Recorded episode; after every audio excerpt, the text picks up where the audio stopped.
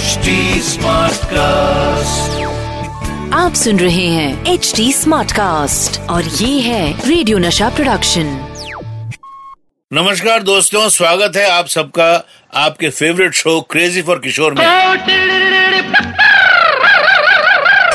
ये है crazy for किशोर मैं आपको बताऊँगा फ़िल्म गोलमाल का एक गाना आने वाला पल की सिटिंग के दौरान राहुल दब बर्मन ने ऐसा क्या काम किया कि गुलजार साहब चौक गए? फ़िल्म परिचय का गाना, मुसाफिर हूँ यारो। राहुल द बर्मन ने नहाते हुए कैसे कंपोज किया? राहुल द बर्मन गाने के सारे सेटिंग्स को दिमाग में रखते हुए किस तरह गाना कंपोज करते थे? दोस्तों, ऋषिकेश मुखर्जी की फ़िल्म गोलमाल के लिए लिरिक्स गुलजार साहब ने लिखे हैं। और जब वो और म्यूज़िक कंपोजर पंचम दा इस फ़िल्म के एक गाने। आने वाला पल की सिटिंग में बैठे थे तो आर डी बर्मन उनको एक के बाद एक ट्यून सुना रहे थे। इसी बीच कोई चाय लेकर आ गया तो आर डी बर्मन ट्यून सुनाने के लिए इतने एक्साइटेड थे कि उन्होंने टाइम बचाने के लिए अपनी चाय में ठंडा पानी मिलाया और एक बार में ही पूरी चाय खत्म कर दी। ये देख के गुलजार साहब तो हंस हंस के लोट पोट हो गए। सोचिए, कितना फनी होगा ये इंसिडेंट भाई, कुछ भी कहो। पंचम दा के उनके काम के प्रति डेडिकेशन बड़ा सॉलिड था। ये गीत आने वाला पल बाबा ने गाया और फाइनली ये काफ़ी हिट भी हुआ। फ़िल्म परिचय का गाना, मुसाफिर हूँ यारो, जिसे बाबा ने बहुत खूबसूरती से गाया है।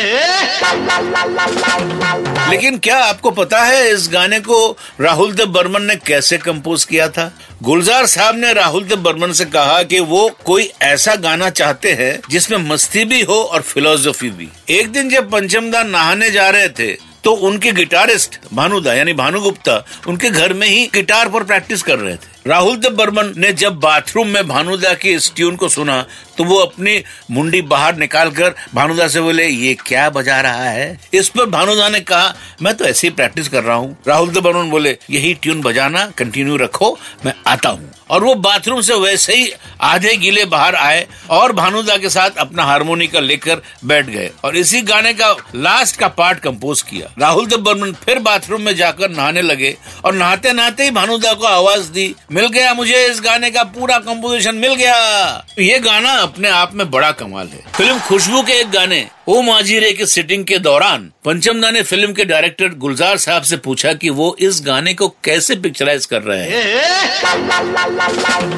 और गाने से रिलेटेड और भी डिटेल्स मांगने लगे। पहले तो गुलजार साहब को थोड़ा अजीब लगा कि पंचमदा को गाने की सिचुएशन के बारे में बताने वाली बात तो समझ में आती है, लेकिन उन्हें पिक्चराइजेशन से क्या मतलब? पर पंचमदा के बार बार पूछने पर गुलजार साहब उन्हें डिटेल बताने लगे। इस पर पंचमदा ने उनसे कहा कि क्या वो ये गाना किसी नदी के किनारे शूट कर सकते हैं। गुलजार साहब ने उनसे इसका रीजन पूछा तो पंचमदा बोले कि अगर ये गाना नदी के आसपास रहेगा तो बैकग्राउंड में किसी मांझी की आवाज़ यूज़ कर सकते हैं, जिससे कि उनका म्यूज़िक और ज़्यादा इनहेंस होगा। इस गाने के लिए पंचमदा का ये एक्सपेरिमेंट बहुत सक्सेसफुल रहा। इस गाने के पॉपुलैरिटी का अंदाज़ा आप इस बात से लगा सकते हैं कि इस गाने के रिमिक्सेस हिंदी फ़िल्म इंडस्ट्री के बहुत से सिंगर्स कर चुके हैं। तो दोस्तों इसके इस पंचमदा स्पेशल का होता है यही दी एंड अगली बार होगी फिर मुलाकात। तब तक स्टे हैप्पी स्टे क्रेजी आप सुन रहे हैं एच डी स्मार्ट कास्ट और ये था रेडियो नशा प्रोडक्शन एचडी स्मार्ट Smartcast.